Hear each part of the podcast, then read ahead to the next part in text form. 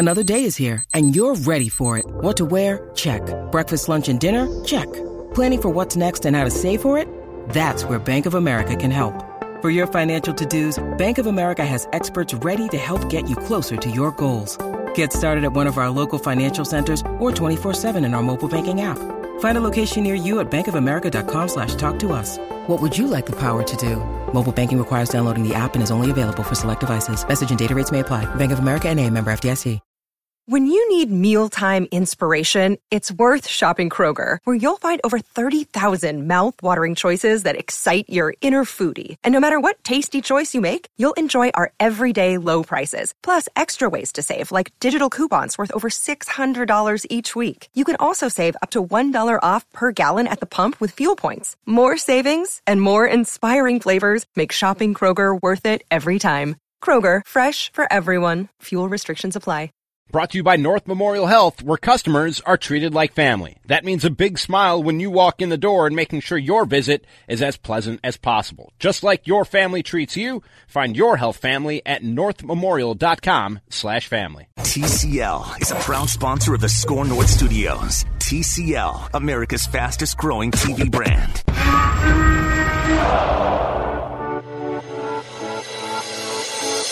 It's Purple Daily. All right, welcome in to Purple Daily. Matthew Coller, Myron Medcalf via Skype with me today, and uh, we're almost back to football. Myron, it feels like it's been a really, really long time since we had a football game. Yeah, that Thursday Redskins game felt like it was two months ago or something. yeah. I mean, it's, it's been, and, and the thing is, like, it was a weird game too, you know. So it almost feels like we really haven't seen this team since Detroit. Right. And yeah. That was like that was like three months ago. It was weird and it was boring and we didn't really take anything away because it was Washington and so I feel like we've been you know having a lot of really good conversations but more conversations that feel like a bye week over the last few days. So let's uh let's get right into what we think of Sunday here. The question that I've been asking everybody all week long is if Mahomes isn't playing then how much does this really mean? I mean, how much of a measuring stick can the Kansas City Chiefs really be if the Vikings are not facing their top notch quarterback? What is your take on that? Well, I mean, this is still a team. Uh, this is still a quarterback that has to prove he can win on the road in, pressure situations. So for me, even without Mahomes, you are still going to a really difficult environment. Uh, you're going to a place where it, it's not like Kansas City has been this inept franchise without Mahomes. You know, they put up 30 against Denver without him, and then uh, they battled Green Bay uh, down the stretch without him too. So it's it's still a test in terms of a hostile environment. It's a much lesser test, however, in terms of you're not facing maybe the greatest quarterback in the NFL. And I think everybody knows there are a lot of good teams good defensive teams that are going to end up, in the playoffs. It's going to come down to quarterback play. And that's what you're not going to see. You know, if this is a high scoring game, can Kirk Cousins make that play to sort of match and duel Mahomes? But I don't think the Vikings are, are in any position to say, oh, no, Mahomes, it's not a big test. I mean, this is the first of what, three out of the four, next four are road games. Mm-hmm. Um, this is one of those stretches where it can really elevate you in the playoff picture it can also bring you right back to square one. Yeah, you know, and, and I've been going um, sort of about this thinking through the lens of the Super Bowl for the Minnesota Vikings because when you have the amount of talent that they have and the quarterback is paid as much as the quarterback is paid and you've built this team over 5 years under Mike Zimmer like this is the standard that we set for ourselves is like you should look through uh, this uh, team, uh, look at this team and say, yeah, they can win the Super Bowl. Like they have enough talent, which you can only say for maybe I don't know, 10 teams every year, right? Or, or fewer than that. Yeah. And I, I, think the Vikings belong in that conversation as one of those. So then as we go along, it's almost frustrating when they beat a team like Washington because you're like, well, yeah, you know, right? Yeah. okay, as long as you didn't completely botch that. Uh, but in the second half of this season, there are a number of those sort of checkmark games that you have to win in prime time. You have to win on the road that can tell us are you a legit Super Bowl contender or are you not? And I don't expect them to be perfect through the second half of the season, but I do expect them to have half of those games won to prove that they can do it come playoff time. And this one is is hard for me because the atmosphere is right. The opposing coach is right to learn those things. The weapons are right, but the defense is wrong and the quarterback is wrong. I mean, Matt Moore, we've been saying all week, you got to respect him, and he's uh, done some great things in the NFL before. He went six and six as a starter. You know, years ago, he beat the Vikings in a game in 2009. He's uh, had some really amazing games for a backup quarterback who hasn't really played that many. Um, but, you know, he's still a backup quarterback who was yeah. on the bench for a really long time and then, you know, is just starting to play a little bit here at the very tail end of his career. So, I mean, eh, how am I supposed to take this, even though it has some of those other elements, and say, yeah, if they get this win, then that means that they're well on their way? I, I, I think it takes the shine off it quite a bit. Um, yeah, I mean, anything without Mahomes takes shine off it, but anybody who watched them play the Green Bay Packers on Sunday knows that this is not a team that is laying down for anybody. I mean, on Football Outsiders in DVOA, they were 13th before they played the Packers. Mm-hmm. So, I mean, this is a team that defensively they were terrible early in the season, and now they're kind of hovering middle of the pack. Um, not a great defense by any means, but uh, still a team that um, is not just going to quit. I mean, it's not just this the detriment it maybe was earlier in the season, and they still have some of the best weapons in the league as well. You still got Kelce and Hill and all these other pieces, but now it becomes to me, Coller, without Mahomes, without what this could have been, is it not just go out and get a win, yeah. or is it now make a make a statement? Like have they now entered into this realm where it's you're not playing Patrick Mahomes, you got to go out there and announce to the world that you are a legit contender. Hmm. The Redskins game was weird. Uh, you beat a solid Detroit defense, but a team that was falling apart with all the personnel moves they were making and rumors of trades. Uh, you beat a Philly team that you and I would be better cornerbacks and safeties than what they had. Uh, and you went to New York and you beat Daniel Jones, who I think just committed a turnover while I was talking. Yep, yep. He so two I, turnovers. I, yep, two of them. Uh, lost lost one of them. So the, the the Vikings, in terms of record, they look like a team that goes, okay, you have positioned yourself. Quarterback play was great in October. NFC Offensive Player of the Month. You got Dalvin Cook, who looks like an MVP. You got top five as defense. You got all the elements to your point. However, this is Kansas City on the road. Then you got to go to Dallas. You're going to play Russell Wilson in Seattle. There's still a lot to me, Coller, that we don't know. And I, if I'm the Vikings, I'll tell you this. I would rather play Mahomes than play this team without him. Because to me, this is one of those teams where you go, it's all there. And there have been too many moments that I've witnessed where you go, that's when they struggle the most. That's when you expect them to perform and they don't. They, are wrestling with the Washington Redskins team in Minneapolis on a Thursday night where you're going, come on, you, you're 10 times better than this team. Yeah. After you just blew out Detroit but this is one of those teams where I still want to see can you put your foot on somebody's neck when they're vulnerable? Because that's what you have to do in these moments. And that's what a Super Bowl contender is capable of doing, Coller. And, and I think that to me is what I'm looking for. I expect you to win Sunday, but I want you to make a statement. Can you come out and say, look how much better we are than the rest of the league? We are one of those teams that people should be talking about. Yeah, I think that's a, an interesting way to look at it. I'm not sure it's the way that I would look at it. I mean, because of the place that it is, Arrowhead Stadium, which I want to ask you to rank stadiums that you would like to visit if you had never visited an NFL stadium before. Um, but uh, we'll do that a little later. Arrowhead Stadium, one of the toughest places to play, and Andy Reid, one of the best coaches. I don't look at it as you should go there and smack Kansas City in the mouth and you should shut them out because they have their backup quarterback or you should pick off Matt Moore three times or because their defense isn't that great, Kirk Cousins should throw for four touchdowns. I look at it much more as, okay, go there and get this win because you're supposed to get this win. I don't really care how it looks because it might be ugly. I, I don't know what the weather's supposed to be. I think it's actually supposed to be decent, but you never know, right? I mean, it's the, Yeah. the Midwest, it's on grass, like maybe it rains or something, and, and maybe it's a, a little bit ugly. Maybe you win with Dalvin only averaging 3.8 yards a carry, but you have to run him 25 or 30 times or something because that's just what was required.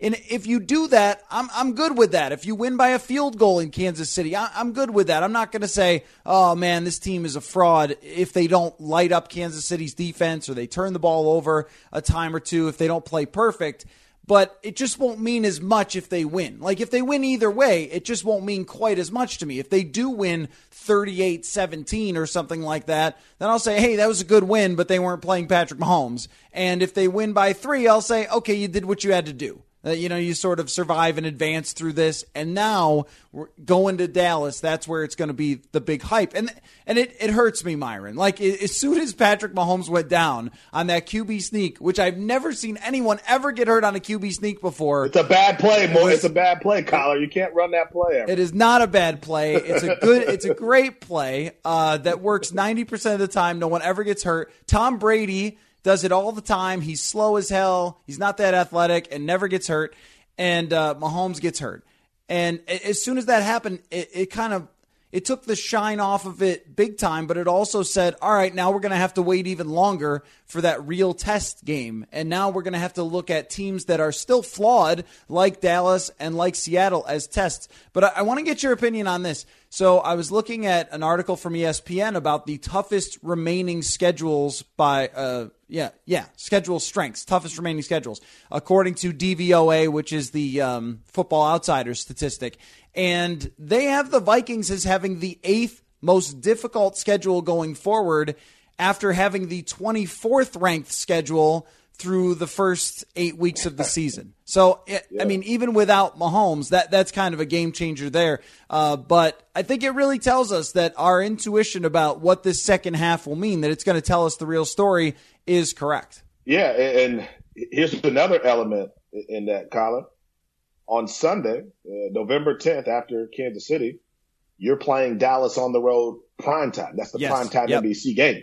You're going to Seattle after the bye week and playing at Seattle Monday Night Football. You're playing the Chargers December 15th, Sunday Night Football. And then the following week, you are hosting Green Bay at home Monday Night Football. Where have we had the most concern about Kirk Cousins throughout his career?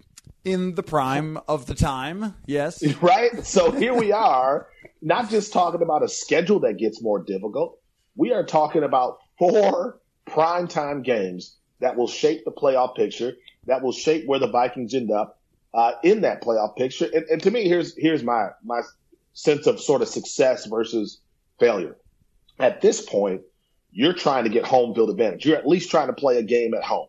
You are trying to do everything in your in your power because where Sunday matters to me is I don't trust this team on the road. They obviously made their mistakes early in the season at Green Bay.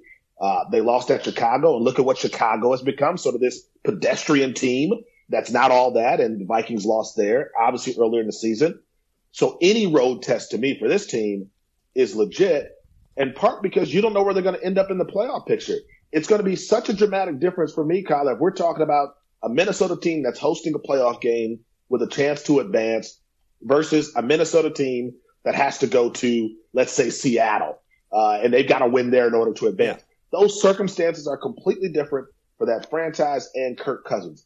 That's why I still think in that building with a Matt Moore who threw for what 270 yards against the Packers, pretty good defense. Yeah, he was good. Uh, this is this is still a team that is a threat. Not the threat they are with with Patrick Mahomes, but still a team that could go out there and beat the Vikings. They played Green Bay great down the stretch. They had their moments, they had their opportunities. They just couldn't pull it off. And I think the Packers are a better team than the Minnesota Vikings. So this is going to tell something, but it's really just the first chapter of a really difficult slate with a bunch of primetime games and a Kirk Cousins who I don't care what he won in October. Congratulations to him. But here is the real test as to who you're going to be as a quarterback for this franchise in the second half of the season. So let me put this out there for you because it's a great point of how far we have to go until we get to the end of the season with eight weeks left and you never know how things could play out. I saw Matt Nagy today was referencing the Washington Nationals like, hey, they were 19 and 31 and then they ended up winning the World Series. Like, yeah, well, Yeah, they, they've also got some good good things on that team that helped do it. Uh, quarterback Is he saying isn't the Mitch, thing. Is he saying Mitch Trubisky is Strasburg? Uh, like, what is he saying? Maybe, uh, yeah, maybe Juan Soto is uh, is Trubisky. I don't know. I don't know. I, I think that yeah, that that would be the little bit of a difference there. Is the uh, uh, Max Yeah. Scherzer Strasburg is kind of like your quarterback. And your quarterback is bad at football, uh, that, so that's kind of an issue. Um, now, if it was Aaron Rodgers saying R E L A X, I might um, believe him, but Mitch Trubisky less believable. Uh, but if you had only these two choices, A or B, and A is the Minnesota Vikings end up 13 and 3 and winning the division and in prime position to make a run through the playoffs, or B, they disappoint their fans in the second half of the season, go 9 and 7 and just miss the playoffs. Which one of those is more likely in your mind? Oh man, that's a tough question. Um, I will say B, and and I say B because I mean the 13 win team you just described is a team that goes seven and one the rest of the way. Yeah. Um, I mean, you're going to Kansas City, you're going to Dallas, uh, you're going to Seattle, you're hosting Detroit, which there's always a weird Detroit game in the NFC North every year where you're like, there's no way they could win, and they do. You're going to a, a wounded Los Angeles Chargers team that, um, you know, who, who knows? Derwin James may be back by then. Just a weird game on the road. Then you host Green Bay and you host Chicago, potentially hosting a Green Bay team that's playing for home field advantage and potentially on December 29th, hosting a Chicago team that's trying to, if not get into the playoffs, salvage a season and maybe save Matt Nagy's job long term. Like, so there are a lot of stakes in all these games. And I could certainly see nine and seven squeezing into the playoffs or falling barely out of the playoffs more than 13 and three. And- And for me, it's not about the numbers because on paper, Coller, this is a 13, 12 win team. Yeah. On paper, this is a team that certainly can play that way, but I just have to see it. Like I, I just, when I do my national show on Sundays on ESPN radio, there's so many guys, you know, all the guys are telling me, oh man, look at what they did in October. You and I know and have watched all these games and going, go look at New York, Philly, Detroit, and Washington and what they've done over that stretch. Like go, look at the games they played and how good or how bad they have been. Here's the real test. So I, I won't be able to say definitively until I see the next three games. Like the next three games going into the bye week, I think we'll have a good sense as to whether or not this is a legit contender or this is a team where we go, ah, maybe we uh, overhyped them a little bit during that run. You know, the biggest challenge for me, Myron, is when I look at all of the numbers through eight games, which is an extremely wildly small sample size, right? I mean, in, Yes. the, in the big picture of trying to analyze stuff, eight games is pretty tough. And if you had the 24th ranked schedule by Football Outsiders, that makes it even tougher uh, because your six wins came against six bad teams, and then your two losses came against one really good team and one eh, team that you always seem to lose to in, in Chicago. Um, but but as we go down the second half, I look at uh, comparatively all these other teams, and without Mahomes, every one of these other teams, the Vikings are better than at this moment by a lot of statistical measures how much those statistical measures are telling the truth is where it's difficult for me because we saw the weaknesses pop up of this team early on in the season at Green Bay and at Chicago, but those are the only times we've seen them. So are we going to see them pop up at different times as they go forward here? And you're basically asking the question with 13 and 3 or 9 and 7, are you for real? Can you beat all the teams that you are better than, which is at this moment every team on the slate except for Green Bay, or are you kind of a fraud? Is the question here. And with the amount of talent on this team, it's very hard for me to say, "Are you? A, you're a fraud?" But I've also seen this before, right? I mean, it, we we've seen them lose a bunch of games in a row. We've seen them go 5 and 0 and end up missing the playoffs not too long ago under this very same coach.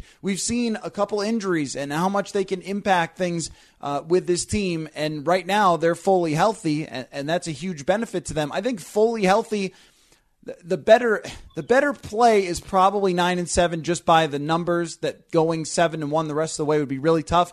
But what makes it so hard is everything looks great. Your point differential, your your offense, your defense, your running game is great. Your passing game is great. Your star receiver has 140 or more yards last three games. Dalvin Cook's in the MVP conversation. Like you are flying as high as you could fly at this moment but I'm not sure if you're actually that strong or if yeah. you just ran into the right circumstances to make you look that strong. And Sunday we won't exactly find out, but we'll, I guess we'll get a hint. Um, it's, yeah. I, I think there's a little bit of, you know, covering this team and seeing them build it up the way that they have through the last few years, through the draft and, and through players that they've been able to re sign and keep long term, eh, like, you know, Harrison Smith and Everson Griffen and, and on and on and on, these superstar level players, that's where it would be hard for me to say, man, they're like they're going to collapse against these teams that I think that they're better than, yeah. you know, but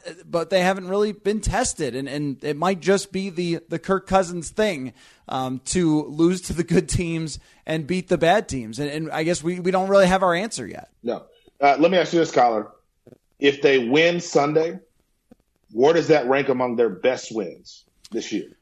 It, it's probably number one. I mean, isn't it? Right? Yeah. Right? I mean, it might, it, I mean, Sun, that's we're talking about a team that's not going to have Patrick Mahomes, and that would be their best win yeah. of the year. And that to me is a strong statement about the season. I think the pieces are there. We're both saying that.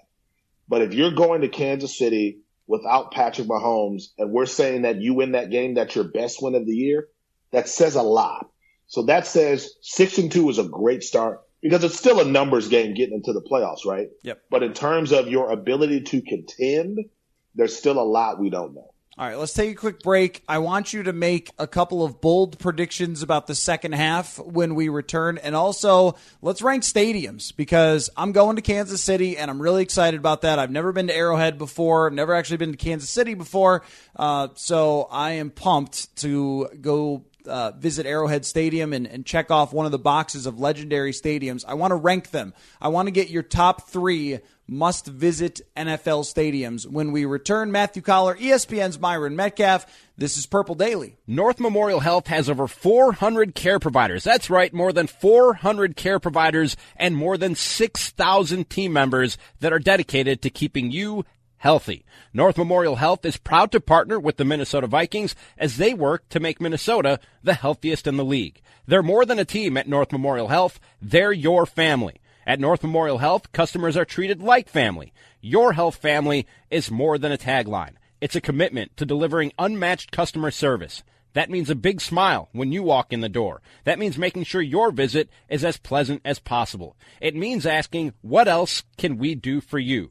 North Memorial Health will treat you like family in a good way. The people at North Memorial Health will team up with you to help you achieve your best health. So step up your healthcare game today and find your health family at northmemorial.com slash family. Once again, that's northmemorial.com slash family.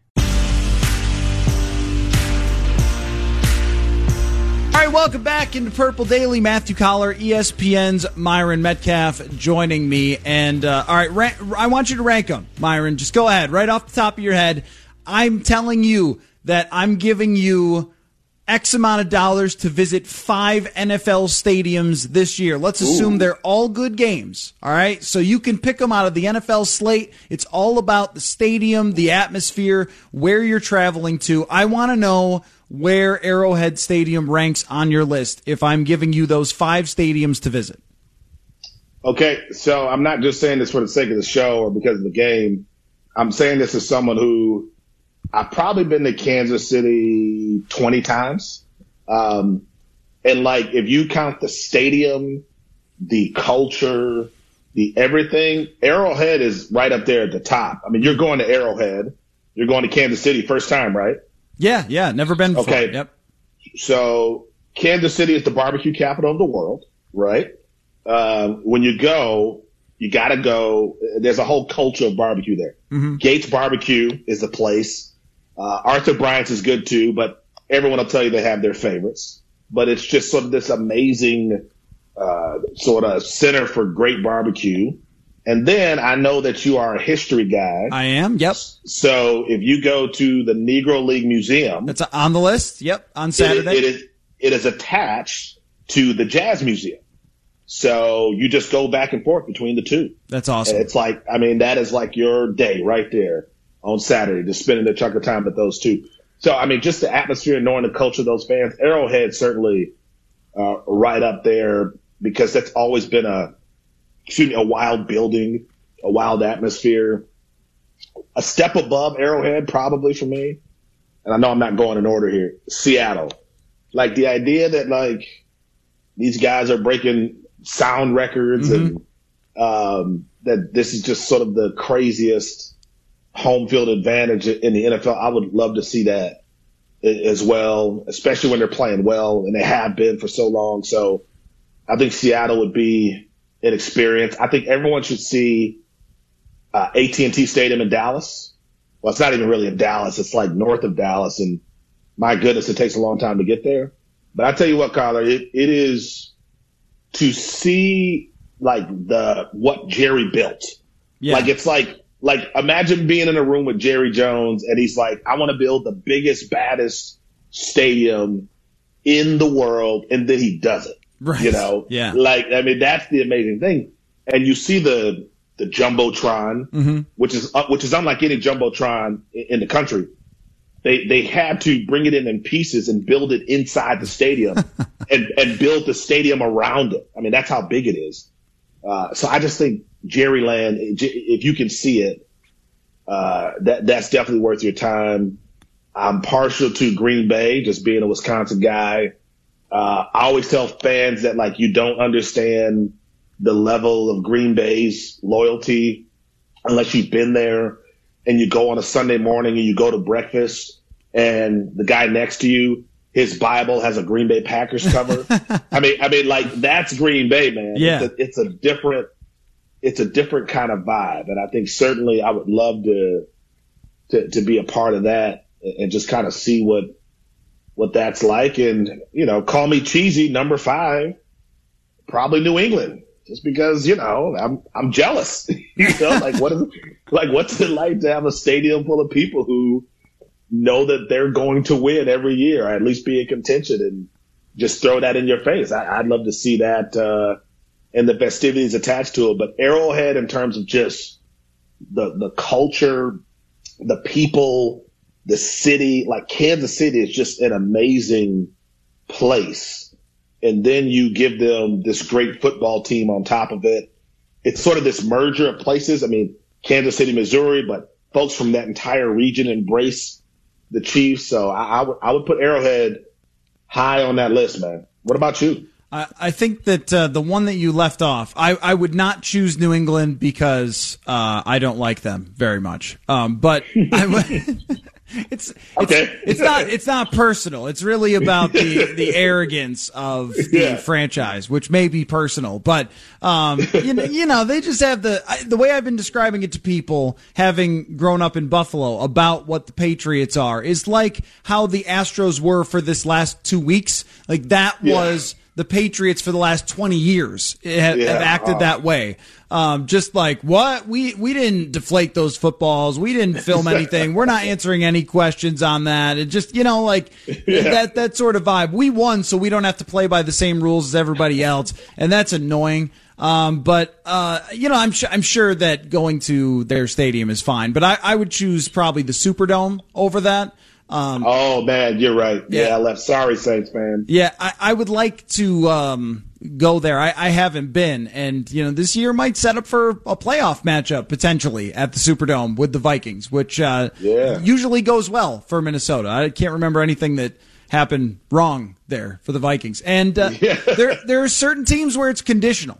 Like if this team is great, I bet it's amazing. That would be Cleveland and that would be Denver. Like if can you imagine when Denver had Elway and they're on the way to the Super Bowl, like what that atmosphere was like? I, I think that Oh, would be amazing. But Uh, the same thing for Oakland, like uh, as it, for the last year in Oakland, I guess. Uh, but you have those fans are crazy, potentially violent. Uh, you know, I mean, it's just yeah. it's a wild scene there. But they're not any good for basically uh, most of my lifetime, aside from one really bad Super Bowl performance. If they're great, I imagine that stadium being incredible. Yes, yeah, you're right. I mean, those are those are the conditional ones. I mean, the one you mentioned is not conditional and that's the Saints. I mean, the Superdome is just like I love New Orleans, man, but those are like some of the most amazing people, man. Like you think about their resilience and what they've been through with Katrina, and like I'm telling you, you go to New Orleans, man, and that is like, and I, as someone who travels a lot, that is one of the cities where you hop in a cab and it's like the dude is talking to you like you're his brother or something like that. Mm-hmm. You know what I mean? Just like they just have that that vibe and they have such a they're kind of the Green Bay of the South in terms of how they view the Saints because the Saints can do no wrong in the eyes of, of their fans. And there's such a, a local attachment to the team. Mm-hmm. You know, you can't come down there and just start mouthing off about the Saints. You know, that's not, that, that's not going to fly well, but, uh, uh, yeah, man, that's a great one. It is uh, an interesting, uh, uh, I guess, contrasting culture when you look at some of the NFL cities versus the Minnesota Vikings, where it is uh, very welcoming to opposing fans. Like I walk through the tailgates every week after I get off the train, and then you walk by, and there will be people from opposing teams with opposing jerseys on and they're just you know having a good time with everybody else and it's just it's a very minnesota thing like maybe people close to them go oh oh uh, bo jackson yeah. been a while since bo jackson was on your team huh or yeah. something like that but uh, once you get inside us bank stadium and i and i don't advocate like violent atmospheres okay um, but yeah. there there is something to it when you have an edginess um, to your atmosphere that is kind of cool. Philadelphia in the NFC Championship game was, you know, dangerous with people throwing full beers, but at the same time, it's like I respect it a little because you're crazy, and there's yeah. a little bit of crazy in every sport, I guess. Um, but with uh, once you get inside, I think in terms of your atmosphere, noise level, difficulty to play, what you're likely to see the other team do, which is to get confused and frustrated and everything else. Coaches make moves that I would never dream of coaches making when they're in US Bank Stadium. I think because they can't concentrate and they screw things up yeah. all the yeah. time. It, it, it, really blows my mind what uh, the uh, advantage has been for the Vikings since they built US Bank Stadium. And I think if you're a, another fan from somewhere else, you might put it on your list just because you want to see. I think it's up there like top three home field advantages in the NFL. Yeah, I, was just in uh in, in Bristol for a, a, a, team summit or whatever, and a number of guys out there. Hey, U.S. Bank Stadium, pretty good, huh? Like I've heard good things. Like they, so there's certainly a fascination with U.S. Bank Stadium, and, and it's, a, it's a beautiful, it's a beautiful stadium, and, and it's the thing about Minneapolis, I always tell people is there are few cities where you can do so many things within the vicinity of the stadium. I mean, you can be in completely different worlds. You know, if you want to hop on a, get in a car and go down and see Prince's place, if you want to go across the river and see St. Paul, like there's so many things to do. Um, and the stadium's just in the perfect position. But yeah, a lot of people are, are interested in that stadium. And if you continue to win, it, will be an even bigger deal. And what you want, to your point, Coller, is we say Arrowhead, we, we say Superdome, and you automatically think home field advantage. Yeah. You say Seattle, you say Green. We don't even care about the team. I mean, the team is obviously a, a major factor, but people don't think like that. They just think, I don't want my team going to Seattle in the playoffs. Right. If, if you're the Vikings, that's the reputation you want to develop. Because whether or not it's real or not, you want that perception floating around the league that Minneapolis isn't the kind of place where you want to start your playoff uh, journey. And that to me is what you got to earn. All right, let me uh, transition a little bit here to the other part of uh, the segment that I wanted to, to, ask you about. The other question I had, aside from stadiums, and I am very excited. And by the way, everyone has given me their barbecue suggestions, so I have like nine places where people are like, "You no. have to go here." I'm like, okay, uh, no, just bo- listen to mine. Only listen to mine. Just listen to mine. Uh, okay, I will. My body can only handle so much barbecue, but I'm going to test those limits. Is uh, that's the plan. Um, I, I want you to give me give me something bold here for the second half of the season for the Vikings, um, because you know I feel like we've gone through everything we can go through for the first half, and we've sort of picked it apart and, and looked at every part of this uh, offense, defense, coaching, and so forth. Um, Sage Rosenfels and I graded every position the other day, so like we we've done everything we can do. What what would be the thing that would be a I guess, surprise if it happened in the second half of the season for the Vikings? Well, uh, winning down the stretch is obviously number one. I mean, if they could compile a, you know, to me, even going six and two in your last eight games would be amazing. I'm not sold that they can do that.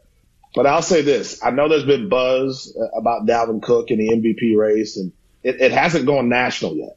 I mean, right now, when people think of the Vikings nationally, they think Kirk Cousins. Mm-hmm. Um, they do, and they think about everyone else after that.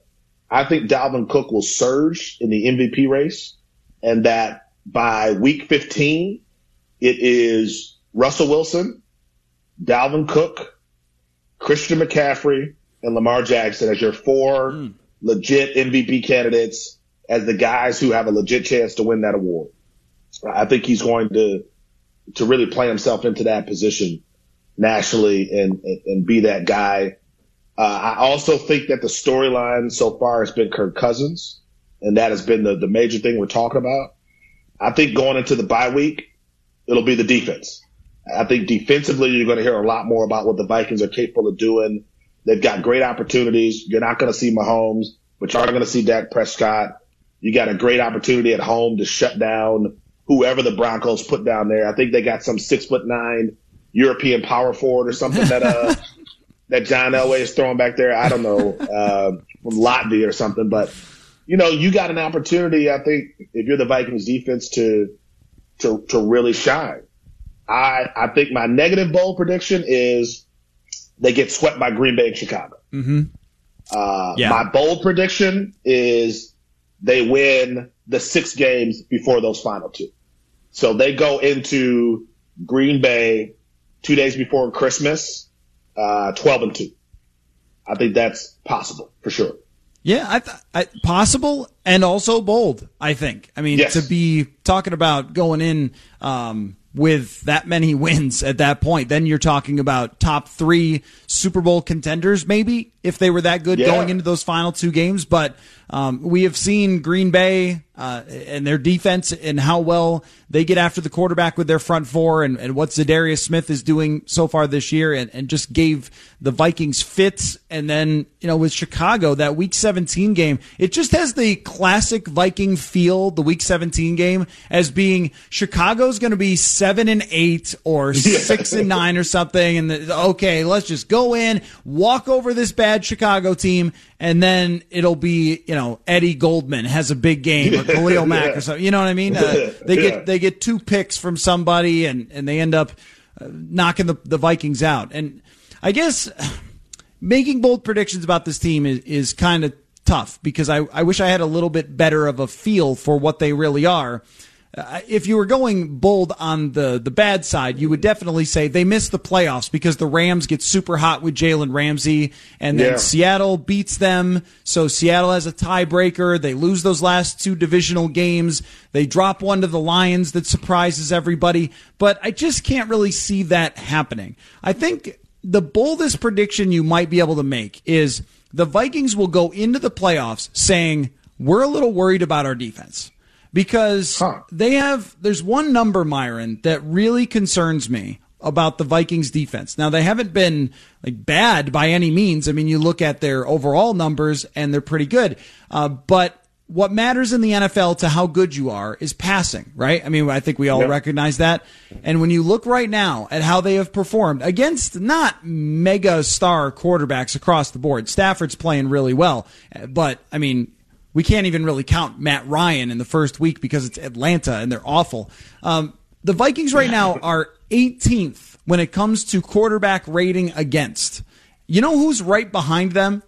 Is Philadelphia. Like they are basically only slightly better against the pass in terms of quarterback rating against than Philadelphia, Detroit, Tampa Bay, Indianapolis, Washington. Like those are the teams they're just ahead of, and they are just behind Kansas City and the New Orleans Saints. Like, do we think of any of those teams as being really good against the pass? Well, that's where the Vikings rank in terms of quarterback rating against. This has not happened in a very long time, Myron. The, the last time that Mike Zimmer's defense had a quarterback rating against this bad was in 2014. It's his first year, and he hasn't built up the roster yet.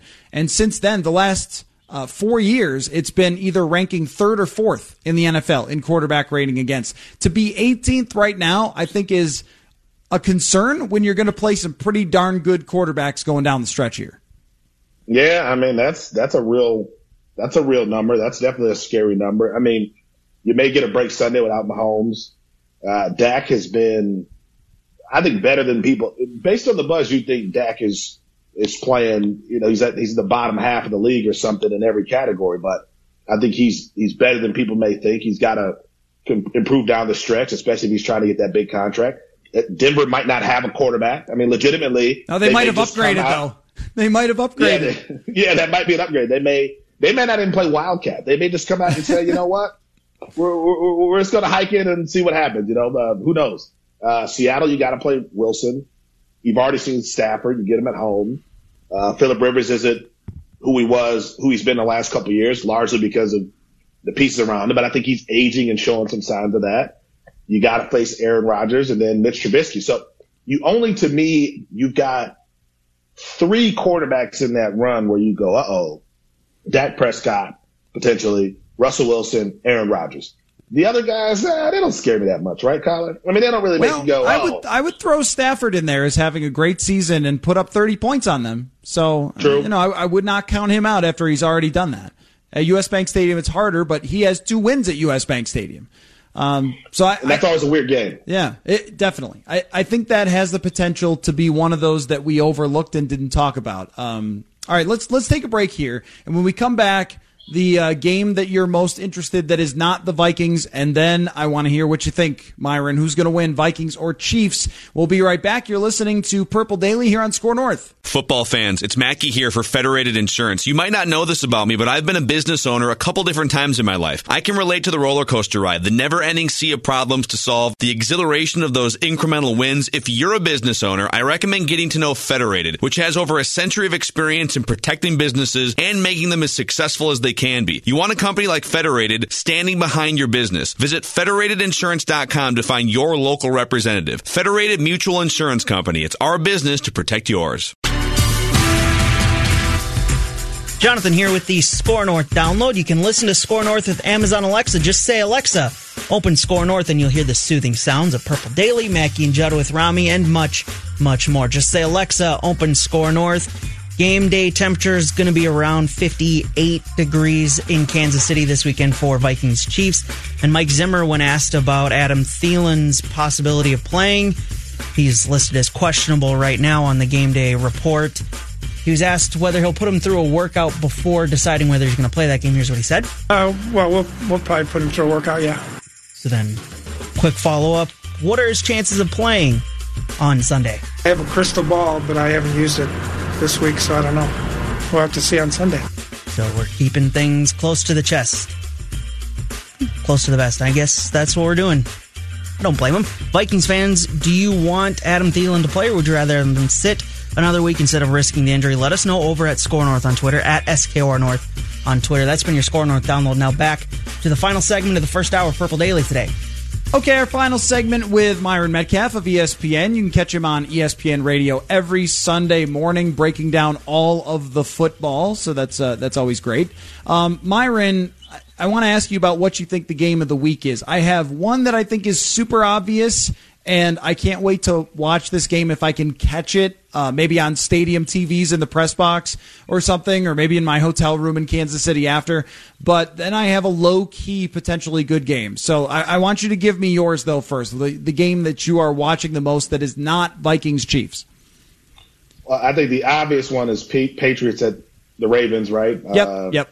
New England at Baltimore. And I don't know. I keep reading these reports about spying Lamar Jackson and if the defense is going to change anything up to, to deal with him. And, and I'm like, this is one of the greatest, at least statistically, defenses we have ever seen. Yeah. In in New England, and I don't think there's any one player that's going to dupe them. But if there's one guy that I think that could in the NFL right now, it's Lamar Jackson. Like if there's one guy who I think could just throw everything out the window that you schemed and planned for, it's him. So it, will be a fascinating test of this amazing defense and a guy who I think is the best playmaker in the NFL right now. It's like, wow, Coller, like that could be disastrous because if they destroy Lamar Jackson and they just neutralize him and he has a terrible game, we're all going to be like, you're going to need the Avengers or somebody to come and beat these Patriots team. Right. But if like he has some success, you know, doing something maybe unexpected and ad libbing, maybe that'll be a more fun conversation going forward. But I don't see it, man. I think they're just gonna swallow him up, man. Right, and then just like everybody else, it feels that way. Yeah, probably. I mean, being Bill Belichick is Bill Belichick, and always seems to have a solution for every offense ever. Um, even yeah. going back to the Super Bowl when he was the defensive coordinator for the Giants, slowing down the amazing Buffalo Bills offense, and then on and on and on, even to last year with the Super Bowl allowing three points to the Los Angeles Rams, who were second in the NFL in scoring last year. I mean, that, that yeah. is their history. Yeah. Um, but one thing I've come to really think, Myron, is if you're going to be a great quarterback in the league or the, the true value with really good quarterbacks is – how well you can do things when everything turns to crap. Like, look at Deshaun Watson last week. The dude gets kicked in the eyeball, and he just. Yeah sort of moves his face mask back to where it was supposed to be. He's got stuff leaking out of his eye as he's rolling out, and he finds his receiver for an unbelievable touchdown pass, which if he had not gotten kicked in the eye would have been incredible. And Lamar Jackson is one of those guys, and Aaron Rodgers is one of those guys. Tom Brady kind of does it a different way, but even he could still make those throws that you just cannot believe really happen in real life. And if Lamar Jackson could do some of that, then he's got a chance to make things interesting, especially at home. And the Patriots, you know, we haven't talked about them and their schedule either, but is it yeah. is it an impressive 8 0? I mean, if it wasn't the Patriots, wouldn't we be going, they haven't played anyone, they haven't played anyone? Um, yeah. We probably would. Uh, now, I'll give you the the subtly interesting game to me, which is Packers at Chargers. So the Packers Ooh. come off this big win in KC, uh, thanks to Andy Reid deciding to punt the ball away on fourth and three at the 40. Um, and, which we're going to talk with uh, Soren Petro from Kansas City later in the show uh, about that move.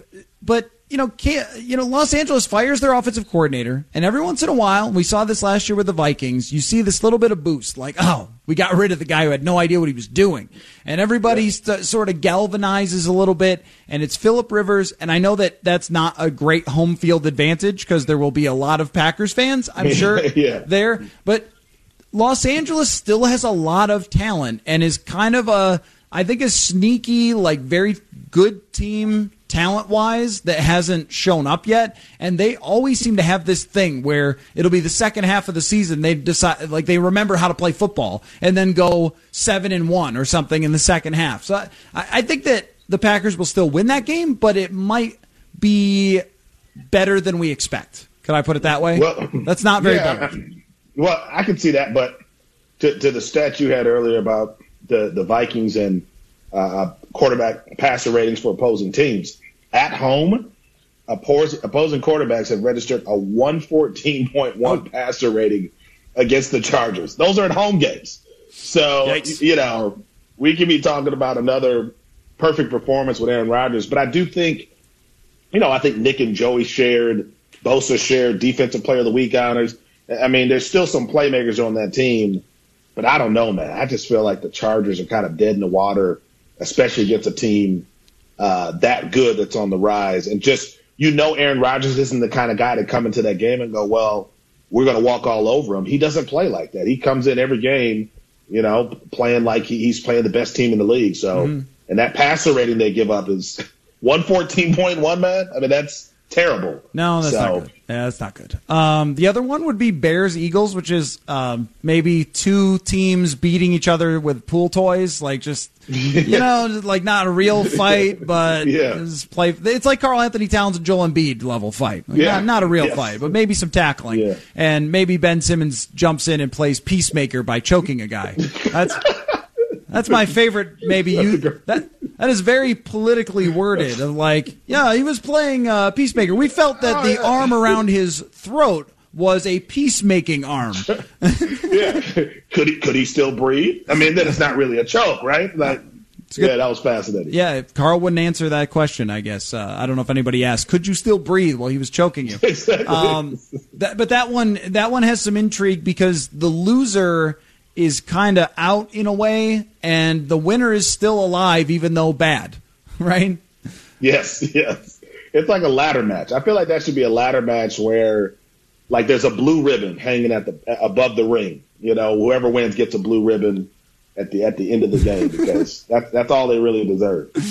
Uh, yep. Uh, so l- let me uh, ask you then: How do you see this playing out between the Vikings and Chiefs? Let's uh, let's wrap it for your hour there.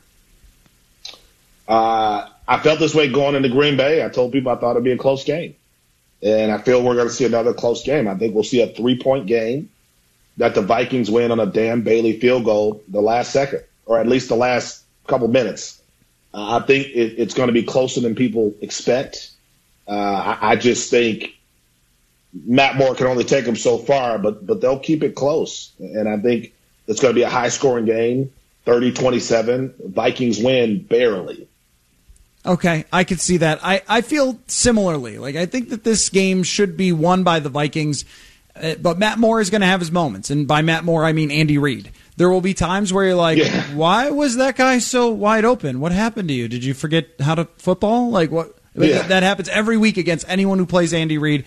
But I look at this one as a little bit more grindy on the offensive side. Dalvin Cook has to have a big day, like a 24 17 for the Vikings is, is the way I look at this one. So mm. uh, great stuff as always, Myron. We do this every Friday from two to three. Um, and uh, of course, people can hear you on ESPN Radio on Sunday mornings and read your work at ESPN.com. Thanks, Myron. Thanks, man. All right, when we come back from 810 in Kansas City, Soren Petro will be on the phone. We will return here. You listen to Purple Daily on SKOR North. TCL is a proud sponsor of the SKOR North Studios. TCL, America's fastest growing TV brand.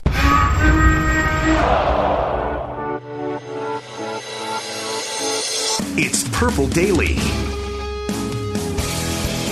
Okay, welcome back to Purple Daily. Matthew Coller with you as always. If you missed any of the show so far, our hour with Myron Medcalf, make sure you go check that out wherever you find your podcast. Just type in Purple Daily and you will find it. Now joining us on the show, Soren Petro from Sports Radio 810 in Kansas City. What's going on, Soren? Uh, just getting ready for a uh, big Chiefs uh, weekend. Uh, hoping the Chiefs can uh, get uh, maybe a similar performance to what they had against the Packers, but get the win this time. Okay, you called it big. I want to know how big it is there because here a lot of people are looking at this game. Matt Moore, Patrick Mahomes. It doesn't matter. It's Andy Reid. It's the Chiefs. It's Arrowhead Stadium. They're looking at it as a measuring stick type of game for this Minnesota Vikings team, which has won four in a row, but the four wins are against teams that have either struggled or had very poor defenses. And I know Kansas City doesn't have the best defense, but uh, I think this looks like an opportunity to win a shootout in a tough environment and prove you're something. So, what does it mean over there in Kansas City uh, to go against the Vikings this week? You know, and, and and that's and that's maybe where the importance of the game gets lost uh, on the fans because so much of the conversation is about the health of Patrick Mahomes. Is he or is he not going to play?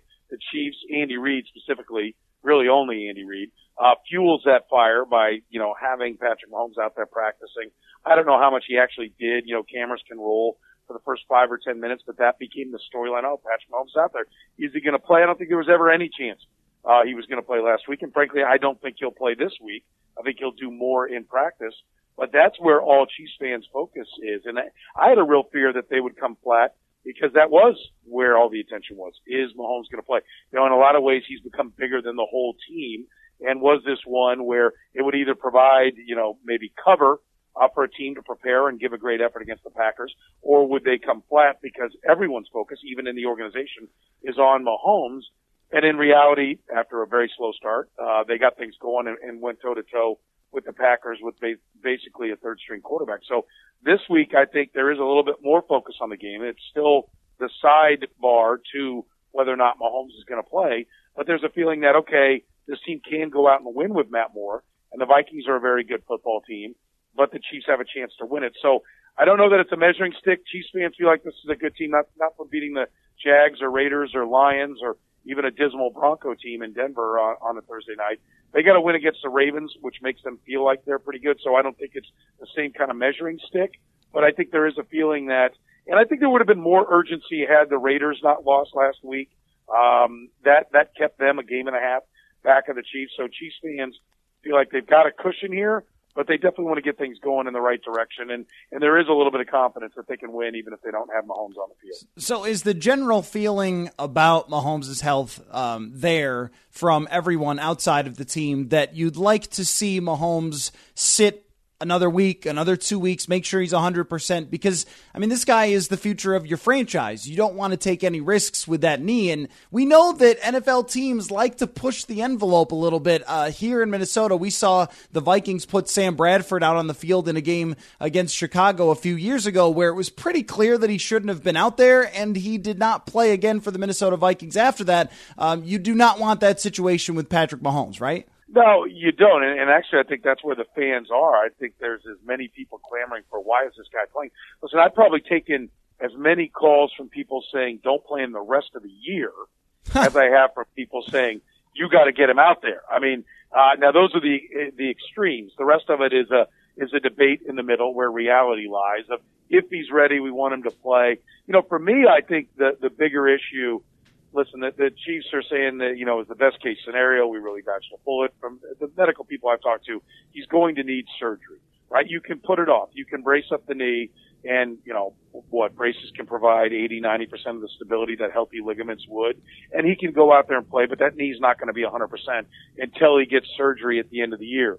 Uh, Matt Stafford was one that was pointed out to me that he missed three games, came back, played uh, with a brace and then had the surgery at the end of the year. And I think that's the similar kind of thing you're looking to. Although I do think for the people I've talked to and, and the people that I trust who get good information that are reporting things, the game the following week at Tennessee is where he'll be back. But if I were in charge of it, I, I, I would say we can't put this guy out there till at least one of his legs is healthy. The other part yeah. is that he's had that sprained ankle and you can't favor two legs.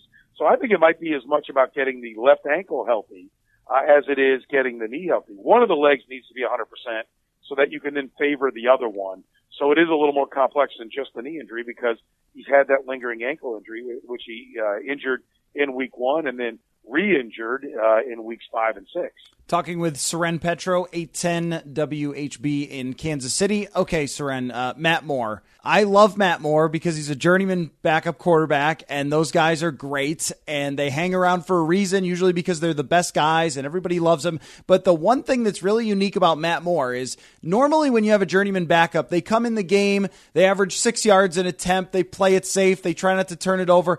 But when you look at Matt Moore's best games for his career, this guy can air it out. He can really throw the football. And we saw some of that, especially in the second half of the game against the Packers. Should Vikings fans be a little concerned because the pass defense has not been quite the same for the Vikings it has been in the past? And Matt Moore, when he's hot, can make things happen. Yeah, I think they should, but I think it's Matt Moore as part of the whole Andy Reid passing offense, right? I think your point is a good one. He's a good, solid veteran. Journeyman's a great word. I think he'd probably even, you know, I, I'm fortunate enough to get a chance to talk one on one with the quarterback every week. And so for the last two weeks, this week it was Matt Moore, which to me is kind of another indicator about where they're going, uh, with the quarterback position. Um, and, and, you know, he's a great guy to talk to, great sense of humor. He's very self-aware. He knows he's not Patrick Mahomes. Mm-hmm. He knows where he's at in his career. He appreciates the opportunity to not only get back into the league and get a bigger check than his volunteer high school coaching position uh, was going to pay him, uh, but also get a chance to play on an offense that's this dynamic with a coach that really gets it. And you know, the numbers last week: 24, 36, 267, two touchdowns, no ints. You look at that, you say, "Wow, that's that's a pretty damn good performance." And I think what you look, and it is, and, and Matt Moore made some plays, and there are things he can do. Uh, it is a damaged offensive line. Eric Fisher is not back at practice. Last week he came back. Usually a, a, an injured player for the Chiefs will practice one week, not play, practice the second week, and then go. But he was held out of yesterday's practice, so I don't think they're going to get him back at left tackle, which is something they really need. Uh, they might get their left guard back. I don't think they're going to get their right guard back. So it's still a questionable offensive line, but the ability of Andy Reid to really work to the strengths of his quarterback and all his players and really I call it scheme guys high school wide open. Yeah. You know, yeah. in the game in the game last week, you know, you line up against the Chiefs, and the Vikings will do this as well. Who don't you want to beat you? Uh, Travis Kelce and Tyreek Hill. Those are the two guys. And he was able to on the first touchdown scheme Travis Kelce so wide open that Matt Moore with a little bit of a rush in front of him could really just throw it up for grabs like a punt Yes. and let Kelce settle under the ball and catch it. And so Matt Moore did a great job. His other touchdown pass was a shovel pass to Mecole Hardman coming across, which was really kind of a variation of the same thing he did with Kelce and get him to where he was running in space and really had one guy to beat. They, the guys blocked well. I don't want to take anything away from the other guys, but really at the end of the day, he needed to beat one guy for the touchdown and it ends up going as like a 32 yard touchdown pass. And in reality, it's like about a two foot toss to Right. Mecole Hardman. So Andy Reid does a great job of making his quarterbacks look good. And so the Chiefs are more like Alex Smith Chiefs, you know, a, a quarterback that's less dynamic. I think Matt Moore is willing to go downfield more than Alex Smith, but he's not as nearly the threat with his legs and, and not as accurate as Alex Smith was in, in some of the short things. So yeah, they're, they're still definitely an offense to be reckoned with. Uh, they're limited in the run. LeSean McCoy's got fumble problems.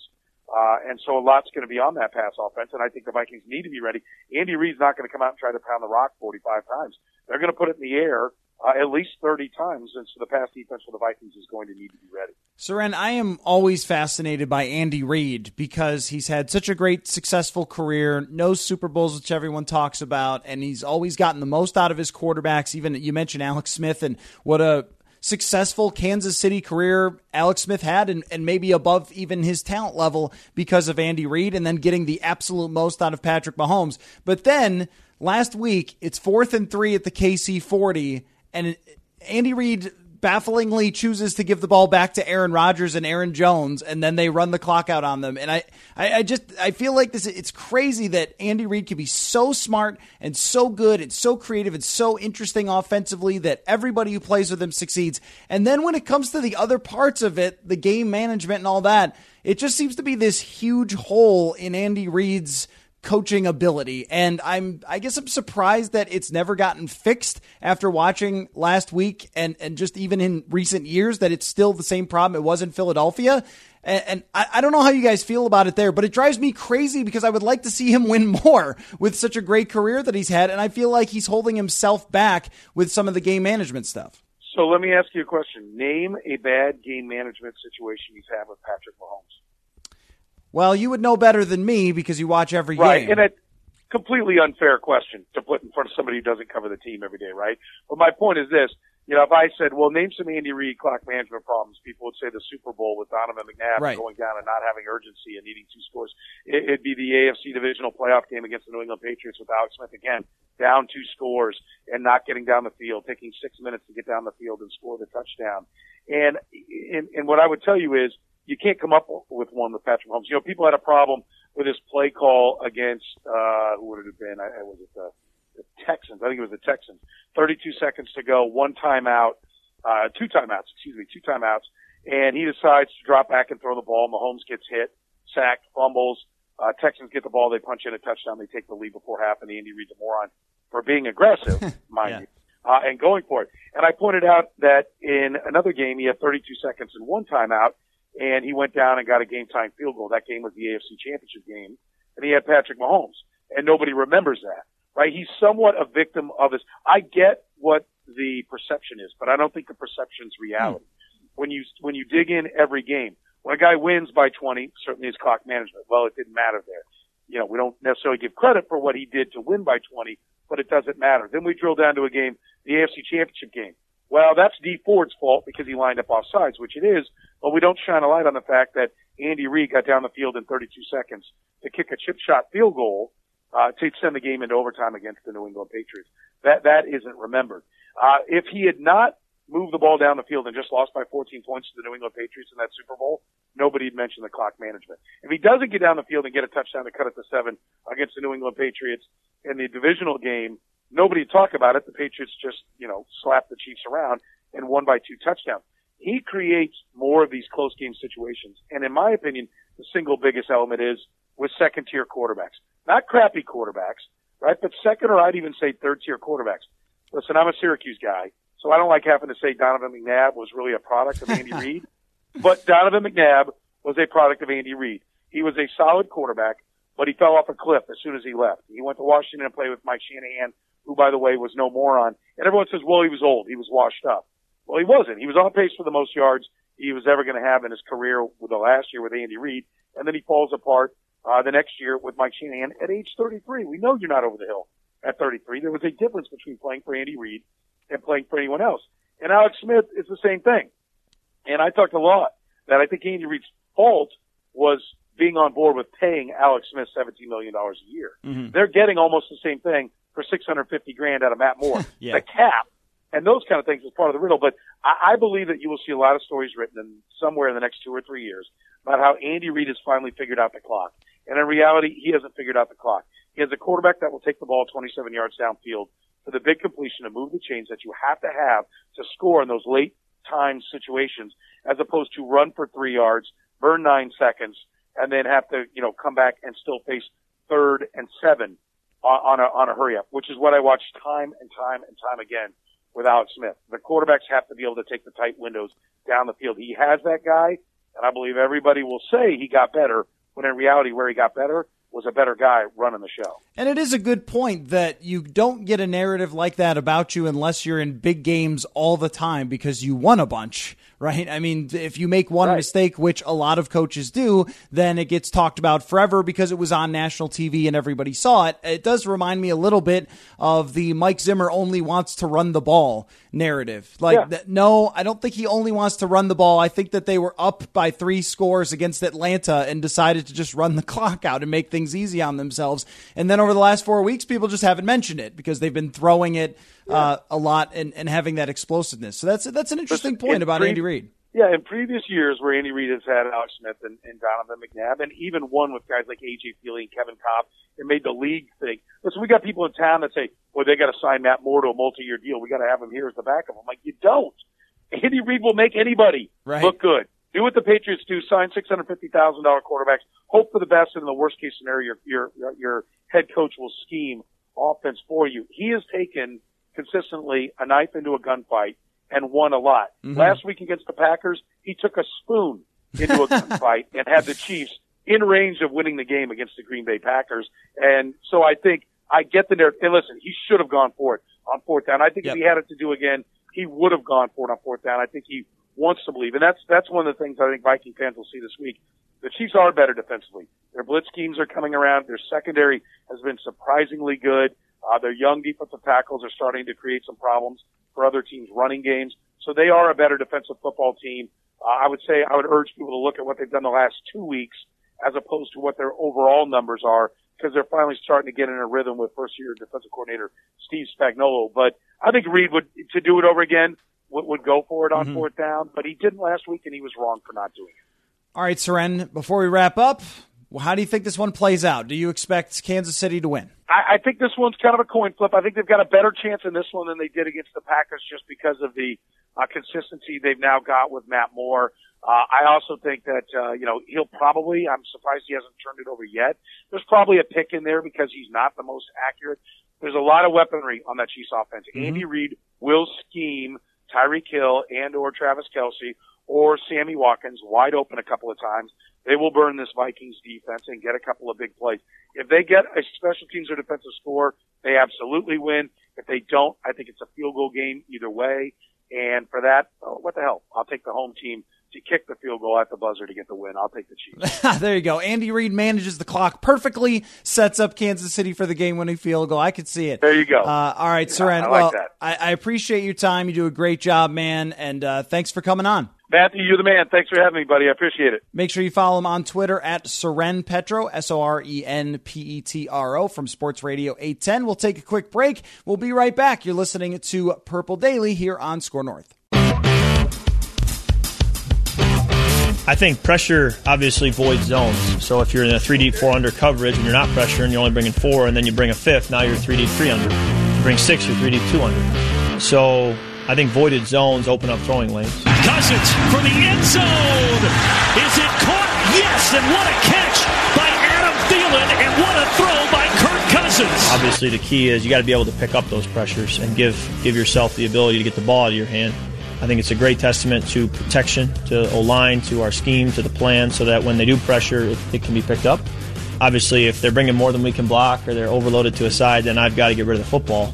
And so just being aware of those moments. Play action. Cousins to the end zone. It is Diggs. His third touchdown today. Welcome back to Purple Daily. It's Matthew Coller. No, it's not. Jeez, Matt, you sound different. We're hijacking the damn show. It's Mackey and Judd on Purple Daily because Coller oh. is traveling to Kansas City, and that means what we go, what we say goes here, Jonathan Harrison. If we want to talk about the Packers or the Bears, I don't think so. No, we're going to talk Vikings. Yeah, and we're going to bring hot routes into the show as well. We're going to hijack hot routes, but. The news this hour. You can't really hijack it. You can try to, but it's going to resist and beat you up. It will. And escape, yes. by the way. Uh, the news this hour here Pat Mahomes listed as questionable, Adam Thielen listed as questionable going into Sunday's game. So, you know, I do think this is, you know, the Vikings have probably been preparing for Matt Moore and or Pat Mahomes and the scheme. it's a wide but, variance of yeah. preparation. But this would be this would be mildly annoying if you're Mike Zimmer and company and you're trying to figure out, all right, is the best quarterback in the NFL going to play or not on Sunday? I hope he plays because I want to see the Vikings get the biggest and best test that they possibly can. But do you think Pat Mahomes actually plays on Sunday? No, I don't. In fact, I, I saw that uh, there was some reports out of Kansas City today during the practice that he continues to run behind Matt Moore. Basically, here's the problem: is his skill set. If so, he's got a bad knee and a bad ankle, right? His skill set then is so diminished, and why take that chance too? If you're the Chiefs, yeah, you'd like him to play. And if he was an immobile quarterback who stood back there and slung the pigskin all over the football field with a, just a great arm and that was it, you might be like, okay, if we can protect him, it's fine. But if you think about what he does well on a bad knee and bad ankle, yeah, I think you, I think we see the same guy that we saw on that fateful night in Carolina in 2009, Phil Mackey. I think we get more Matt Moore. Yeah, I think it, it, it, I, I agree with you. If I if I'm putting money on it, Pat Mahomes does not play in this game. But if you're Kansas City and you can run him out there a couple times in practice and at least make him questionable, so the oh, Vikings have absolutely. to sweat it, absolutely, and uh, maybe they maybe they uh, prep incorrectly or something. But the, I think the number one reason I would I would choose to rest him if I'm Kansas City is you are so much better than everybody else in your division. Denver's cooked. The Chargers are three and five. I know the Raiders have been playing better, but uh, they're three and four. I'm not worried about them. They're not gonna. Yeah. I saw them play. I'm not concerned about the Oakland Raiders. Like even if you go ten and six in this division, Oakland's not going seven and two the rest of the way. So you just just you're going to win your division with 10 or 11 wins, and, and you can have Pat Mahomes back and healthy at the end of the year. I got so. a geeky, geeky, geeky football question for, for you that, that, I actually asked Collard today as he drove uh, to Kansas City on Ventline as well. Are you as excited as I am to watch the the matchup, not of the actual players themselves, but the schemes of Andy Reid, savvy a offensive minded guy who's adjusted used to be west coast now he's west coast still but now he's sort of incorporated all these things he's the he's the least looking west coast west coast guy by the way yes of, but now he's sort of west coast east coast all those things yeah. against zim who also old school football coach, but also has adapted, adjusted. I think that the coaching matchup in this game to me as a pure football geek is going to be so much fun. Yeah, it, it will. I, I, I love Andy Reid just because he's just, he, he is, and we'll talk more about this too, uh, cheap plug on Mackey and Judd with Rami later on, but I feel like teams are so locked into trying to find the Sean McVay types, right? There's like, in that whole prototype, you want to find a guy who's maybe even in his 30s, like Sean McVay is the youngest coach in history or in a long time. Uh, and Andy Reid and Mike Zimmer are sort of the anti new wave of coaches. They're both they're both older. They're both how old Andy Reid now? He's got to be 60s. Yeah, I think right? he's 61ish. I mean, Mike Zimmer's older than Andy Reid. Yeah, by a couple of years, right? Yep. We're uh, very close. Zimmer's like 65, I want to say, 64, 65 somewhere in there or 63. So they're both older um, I think if they were both just if if they didn't have track records at this point, if they were let's say they were coordinators, like they wouldn't get a sniff because they're too old and they're just they're too antiquated. But Andy Reid, you could make a case. Andy Reid is one of the two or three greatest football coaches to never win a Super Bowl ever. And I actually at some point yeah. I root for him to win a Super Bowl just to validate his career. But he's changed too. That's the, the, he's adapted. The reason why guys get fired and don't come back is because their premise on life is, well, well, my system works. It's like, actually, it doesn't now. Yeah, he's it used to work. He's changed things huge, but so has Mike. Z- Zimmer's thing that impresses me is he adapts and changes, and it's probably smaller things, but if a team picks up on on his defensive approach, he changes it. This is why I am really, I, I think behind the scenes, I think that Xavier Rhodes, I don't know if, if he's going to play less or what, but you can't tell me that after that Washington game that Mike sat down and watched films like, oh, it's fine. Yeah. Now he defended him. It, it's his guy. That's his player. Completely get that. But there's no way that a guy who has changed things continually watched his old pal Case Keenum essentially attack uh, Xavier Rhodes throughout the course of that game and said, "We don't need to change a thing here." Yeah. There's no way he said that. And Andy Reid, Andy Reid's head coaching career started in the 90s. Think about that. 1999 was his first year in Philadelphia. Philadelphia. Yeah. And he was obviously with Philadelphia for like for 14 or 15 years, but I just went through Andy Reid has coached 13 top 10 scoring offenses in his career. Mm-hmm. And only let's see, going back to 1999, only twice in his career as a head coach have either the Eagles or the Chiefs been in the bottom 10 in points scored offensively. I mean, not even like think about that. You've been coaching for 21. This is his 21st season in the NFL, and you can't even pick out like four or five. Where Right. man, you just gotta you got a backup quarterback like Kevin Kolb's your quarterback, and you're going to be a bottom 10 offense.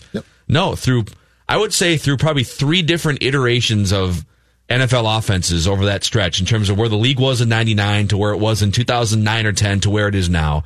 And he has been able to stay at the top of that mountain. So even if it's if it's not uh, if it's Matt Moore that starts this game and you're not playing against the best quarterback in the NFL, Andy Reid and the scheme and the players are good enough to make this a good test. Matt for the Moore played well. Yeah, The Packers aren't bad. They're they're pretty good, and and defensively now they're certainly respectable. Matt Moore looked good. That's not just Matt Moore. It's not just hey, I'm I'm Matt Moore. Still got my fastball. You were coaching high school football a year ago. Right. Right. So, um, so that's Sunday. And by the way, Vikings Vent Line you can find with Judd and Rami is going to make his second appearance on post game Vikings Vent Line this Sunday, right after the game is over. And you can find Vikings Vent Line anywhere you find podcasts. The SKOR North app is a great place to start, or Apple or Spotify. But I want to clear the clear the room here because we've got we got hot routes to get to. So let's squeeze in our last break of the hour here, so we can clear the deck entirely for some hot routes. Got a couple Vikings related things for you. This is my first time running hot routes. I've so not I- seen them I- now. I, am ordinarily very prepped. check your email. I think I emailed them to you. Yeah, You you did? emailed them like oh, I guess I didn't check 30 that. email. minutes ago. I've been working on a like a hard hitting hour. Zulgad column. Oh. Okay? Oh, Been working on a hard hitting Zulgad Vikings column. What's the headline going to be? Zulgad colon. Yeah, that's accurate so far. Hold on a second here. Serious contender? Question mark. Next three games will tell us plenty about Vikings. Yes, yes, classic Zulgad It's headline right there. It's just football time, okay? Uh, this is the Mackey and Judd with Rami pregame show today. It's uh, it's Mackey and Judd taking over Purple Daily with Coller on his way to Kansas City for the weekend. Hot routes coming up next. Jonathan here with the SKOR North download for this hour. Listen to SKOR North with Amazon Alexa. Just say Alexa, open SKOR North, and you'll hear the soothing sounds of Purple Daily, Mackey and Judd with Rami, and much, much more. Just say Alexa, open SKOR North, and the injury reports are coming out. We're still waiting for the Vikings' final one of the week. Adam Thielen listed as questionable, listed listed as a limited participant in practice Wednesday and Thursday. The Chiefs have sent out their one for the week. Limited participant Patrick Mahomes all week. Questionable listed for game status is Patrick Mahomes. And asked earlier this week, Mike Zimmer said this about preparing for two QBs. Well, it's a challenge. Obviously, uh, you have you have you'll have calls based on their offense uh, that that you feel good about, and then you're going to have other calls based on that quarterback, other calls based on this quarterback. So you kind of put together your base plan, and then you have plans for you know if he plays and if he doesn't play. That's been your SKOR North download. Now back to Purple Daily. Coller has questions. Blue 58! Blue 58! Go! And he wants your answers Three! Drag, drag, drag! Red Polly! Blue Poncho!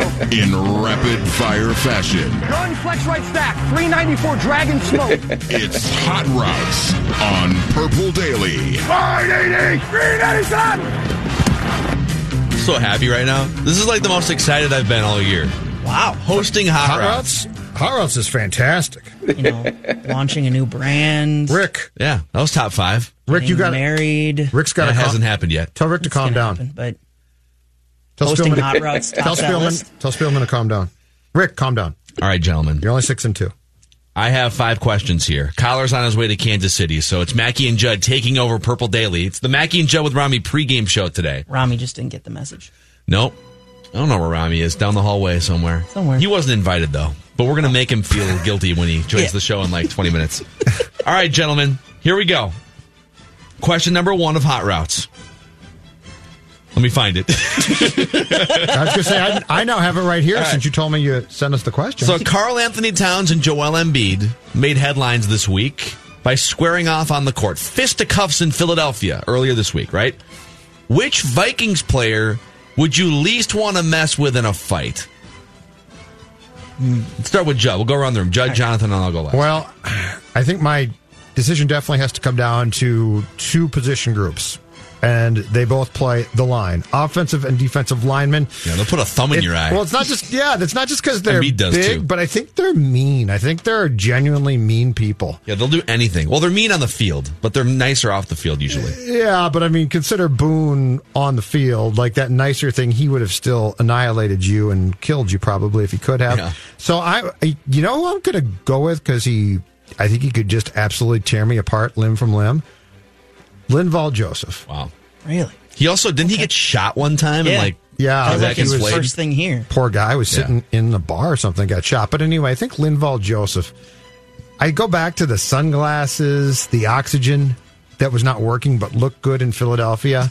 I'm going Linval. Okay. I'm going with the guy who just doesn't have a single ounce of fat on his body, Danielle Hunter. Okay. I do not want to mess with that guy because one, if I chicken out, which is probably likely, I can't run away from him because he's too fast. He'll catch me and just tear me apart. But two, if I do stick in the fight, he's just built to. They don't catch you, destroy Jonathan. They don't catch you. You wouldn't escape any of them. They're professional athletes. You know who I think it would be, be a dead. sneaky one though? Stefon Diggs. I think he's got a bit of scrap to him. I, doesn't worry me. Yeah, I, I, I mean, I'm not saying. Listen, first of all, any of these guys would kick my ass in Yeah, a fight. So sure. So, but I, but I think, I think if I have to choose between Stefon Diggs and like ten other guys on the roster, I'll take my chances with Stefon Diggs. I'm with you. Really? Size Okay. wise. Oh, yeah. Yeah, like any offensive lineman would end my life within 13 seconds. sure. And there's a few defensive linemen, so Danielle Hunter's one of them. Danielle Hunter, if I if I could tweak this question to be which one would look the most menacing in an octagon, if you had no idea what their background was, and you're just like you flipped on UFC, and there's Danielle Hunter standing in an octagon, just ready to rumble, you'd be like, okay, that guy is like 15 and two. This guy's winning every Yeah. single fight. But the other guy, and this is who I would pick, because sometimes this guy gets a little look in his eye, and you're wondering, oh my god, is he gonna? What's he gonna do? everything all there? Everson Griffen. Oh, yeah. So all defensive linemen. I agree. He also Yeah. he's got the physique. He also has. I think he might even have some of the the fighting tools that you would need to like. I I, I could see Everson Griffen like dominating a, a boxing class or something. Where would Harrison Smith rank on this? Is he pretty high up there or no? I feel like Harrison Smith could take a pummeling. I don't know. He doesn't really scare me. Listen again. He'd kick my ass. Like the question is, which one would you Okay. least want to mess with in a fight? He Who would would you destroy want to me. fight? Name the Viking you want to fight. I'm going Thielen. Okay, if the fight has rules, Cousins. if the fight has rules, Dan Bailey. If the fight has no rules, I'm afraid where he might kick me. Otherwise, Dan Bailey would be number one. You'd fight Adam Thielen? I'd take Thielen, yeah. You think you could? I don't think I Could could, take, take him, him? but I think I could survive it. I'd lose. You lose. could survive it. I'd lose, but I'd wake up. I'm just thinking, who, who would I Lose, wake I'd up wake from up. the beating I took, and who wouldn't I wake up? Actually, and you know Thielen, what? I think I'd wake up. I got another one, even maybe higher than Thielen. Again, I'm not saying that I would destroy this guy, but I don't think he's got it in him to destroy me. Kirk Cousins. That's Yeah, what Jonathan yeah. just said. Kirk Cousins. Oh, you said that? Sorry. Yeah. That's a good one. Yeah. Football. Okay. All right, hot route number two here. Carlos Beltran in the last hour was just announced as the new uh, Mets manager. Carlos Beltran, Mets manager. Okay. Beltran played for the Mets for parts of seven seasons. Which former Viking would you trust the most to he- to be head coach of the team? So you got a former Met becoming the Mets manager. Which Yeah. former Viking would you most trust to be Vikings head coach? I'll give you mine to start with if you want. Okay. Sure. I need a smart. I I feel like backup quarterbacks always have a pretty good lay of the land, right? They uh, they watch a lot of film. Um, they're they're constantly sort of studying the flow of offense, and we want an offensive minded guy. I would say, and, and I'd like a guy who's been around the block. I don't want just a one system guy. A guy who's been in multiple systems and can pick and choose. I'm going to say Brad Johnson would be mine. That's a good one. All right. Uh, I will stay in the quarterback family. And I'm going in this direction because he'd bring all his friends in and it would be so great. And I don't care if we win games or not. I gunslinger, I got, I got to go Favre. Yeah. I Yep. just, you know, I got to go Favre. It'd Those be so press much conferences would be so long. Did, uh, did we mess up? Did John throw a TD he shouldn't have? I don't know. I didn't know. If, don't know if. I mean, he audible. He audible to play. Did was I the mean to throw that challenge flag? Was the interception bad? I don't know. Am I going out drinking Okay, after the Brett game? I quit drinking. Brett Favre trying to manage the challenge flag system Oh, would be goodness. amazing, right? Would it be great? He'd always just have a little grin on his face. it. He'd like he'd like throw it at the ass of officials too. You and just look at the official he- like, you really not going to give me that? yeah. Actually, you know what? He'd throw the challenge flag, and and then w- when a guy bent down to get it, he'd slap him right in the butt. Yeah, I think uh, Give him the He's not that's a good throwing it at the, the ref nearest him, though. He's throwing it at the ref across the field just to show off his arm. And Still there. and the flag makes it. yes. It hits the ref right in the head. So Brad Johnson, Brett Favre, and who do you got? we all Jonathan? went with quarterbacks. I went with another starting one. He was only here for like a year and a half. Sam Bradford, smart QB, seems to have the leadership skills, seems to have guys who like him, but he's also played in a couple different systems throughout his career. I'm going to take Sam Bradford here. Okay. Sam Bradford, huh? Okay, dumb question. bored me Is he still a, is he a backup somewhere right now? No, he's, at just- football. he's retired. That was Did it. he retire or is he just jobless? I think he might have retired just because it didn't. Go I don't know if in he Arizona. officially retired or not, but I think he's cooked. I think his Yeah, body's cooked. His knees. Interesting. Okay, how much Couldn't money would you guys guess Sam Bradford made in his NFL career? Oh, the first contract alone. Oh, he's only 31 years old. the first contract alone. Hundred. was- The first contract was like what seventy? Yeah, because it was it was pre rookie contracts. Oh my go- god, I just pulled it It's up. like 150? Yeah, I was going to say it's got to be like 170 or So something. It's 130. Oh, boy. 130 million dollars for Sam I'd- Bradford. I'd be retired too. Yeah, I'd never come out of retirement. yeah, there's no reason for him at this point. No. None. Okay. Football. Goodness. All right, hot route question number three here. I'm going to keep tying in other sports and leading to a football question here. Steph Curry, it was announced with hand surgery, going to be out at least three months. And now there's talk about the Warriors, how they should just tank at this They point. should. This is a great idea. Durant's gone. It's San Clay's Antonio out. like. It is. It's Colts like. It is. It would be the smart move. Yes, just tank. Be the worst team. Get like the second overall You're pick. in a new building. Who cares? Correct. Trade D'Angelo fa- Russell to the team would- that actually wanted him. Yeah, that that might be in play actually at some point.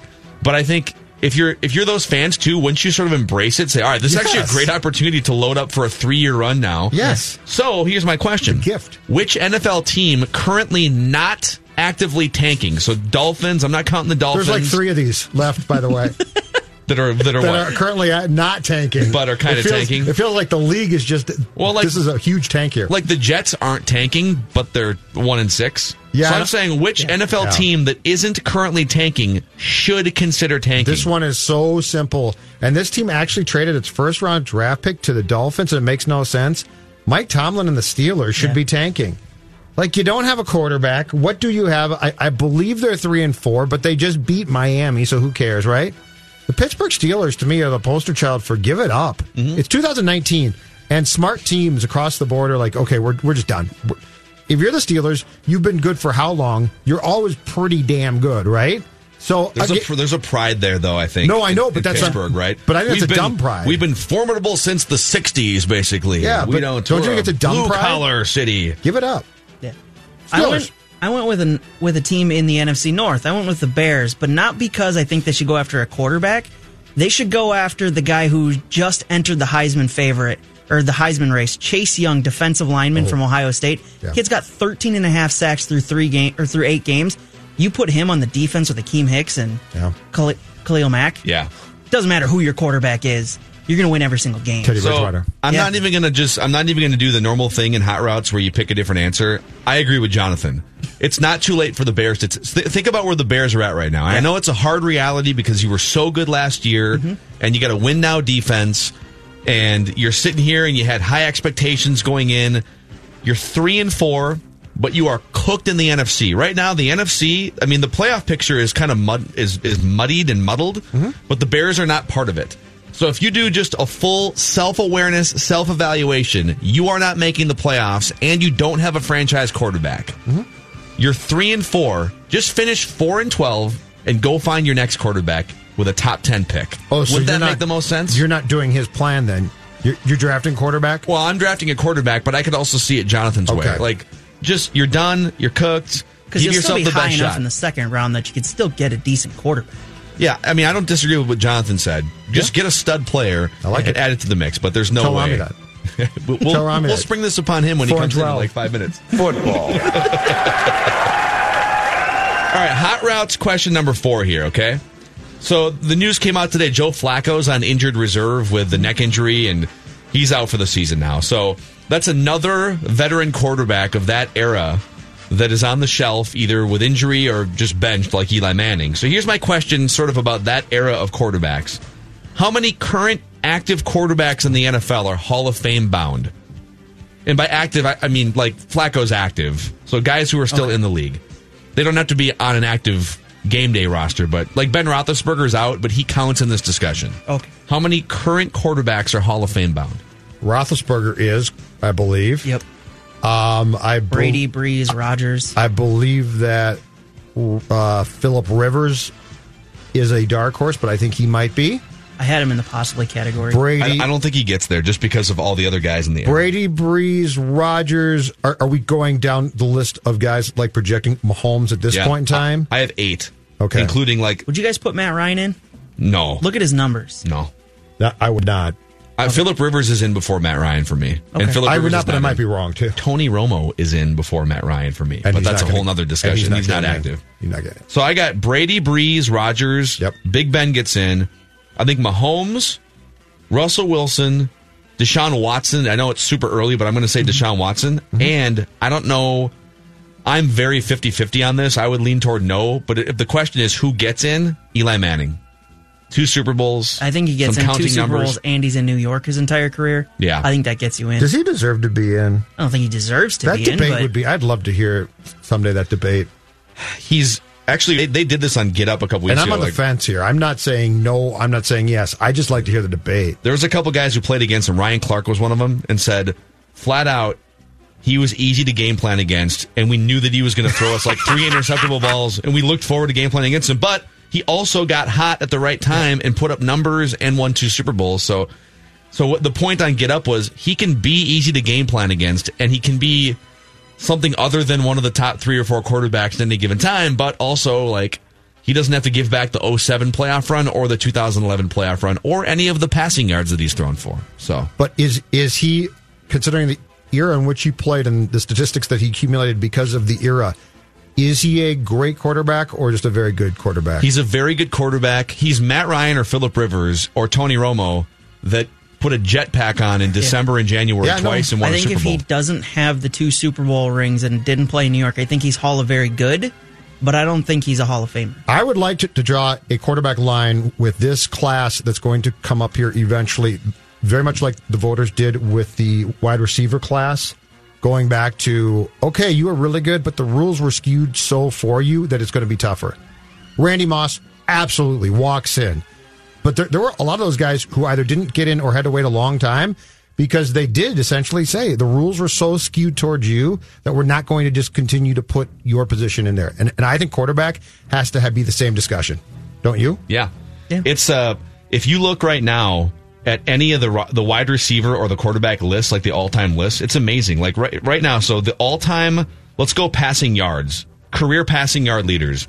And you're going to see guys who you think in your mind are like Mount Rushmore caliber quarterbacks getting like so. John Elway is ninth on the all time yardage list. Guys above him, Philip Rivers and Eli Manning, Ben Roethlisberger above him. Matt Ryan's going to pass John Elway. Uh, if you go further down, Matthew Stafford just passed Joe Montana and Johnny Unitas on the all-time passer list. Joe Flacco is 22nd in all-time passing yards. 22nd in all-time, ahead of Boomer Esiason, Jim Kelly, Steve Young, Troy Aikman, Kurt Warner. I mean, that's kind of where we're at right now, right? Alex Smith, by the way, is 33rd on the all-time career passing yards list, ahead of Steve Young, Troy Aikman, and Kurt Warner. Which is totally skewed. it's the era, and then just how long these guys are playing. We haven't Sure. we've never seen guys play this far into their their age. I mean, when's the last time you remember a quarterback playing into age forty two like Tom Brady is? George Blanda. Brett Favre, but Yeah. Could I play Like, still? just Absolutely. those those guys are the outliers. The videos, by the way, that, due to uh, time constraints, that'll be the end of Hot Routes because we only have like a minute left here, and then we're going to get to Mackey and Judd with Rami. Type- What is this, a TV show? We now I had fast one. forward through had- hot routes due to time constraints. Now coming up next. But like, if you look at wi- the wide receiver yardage list all time, and there's got like Jason Witten is 21st all time. I mean, Jason Witten probably gets in. He might get into the Hall of Fame as a as a pass catching. Probably tight not as a broadcaster. No, probably not. The broadcasting thing probably. Although your guy is going to go in broadcaster. Which one? Tony, Tony, Romo. Yeah, He might make it as a broadcaster. he was an amazing quarterback. He's a better broadcaster. Way better broadcaster. Yeah, I love Tony. Multiple Super Bowls if an analyst translates to the quarterback position. Where does Tony Romo rank too on the all time great product endorsement list? Oh, Jim, I don't know. He's just fantastic, Jim. He looks, but like you watch these Corona ads. Corona, he's Man, got Corona, he's got Skechers. Looks like a natural. Skechers, man, he's always comfortable. Just hanging out on the beach in his Skechers, drinking Corona, Going Pretty through doing airport what we all security, do. getting harassed. All right, that's the end of Purple Daily. That's right. We just hijacked Purple Daily because Coller's on his way to Kansas City. And uh, you can find anything you missed all week long, including Alex Boone, Sage Rosenfels, Courtney Cronin, all of Coller's guests. Purple Daily on the SKOR North app, Apple, Spotify, you name it. All right, when we come back, more on Pat Mahomes and Adam Thielen. And also, uh, we'll dive into a little uh, game day update. We'll talk to our friend from Jason Fitz in about an hour from now. This holiday, whether you're making a Baker's Simple Truth turkey for 40 or a Murray's Baked Brie for 2, Baker's has fast, fresh delivery and free pickup, so you can make holiday meals that bring you all together to create memories that last. Baker's, fresh for everyone. Free pickup on orders of $35 or more. Restrictions may apply. Get more ways to save at the Buy Five or More Save $1 each sale. Just buy five or more participating items and save a dollar each with card. Baker's, fresh for everyone. At the Home Depot, we have the tools for you to give the gift of a smarter home with savings on top brands like the Google Hub, a command center for your smart devices that raises the IQ of your entire home, or the Nest Learning Thermostat that helps you conserve energy and save on your bill. And if you don't know what to get, gift cards are a smart gift no matter what they get. So this year, gift smarter with savings on tools to make your holiday magic. The Home Depot, how doers get more done.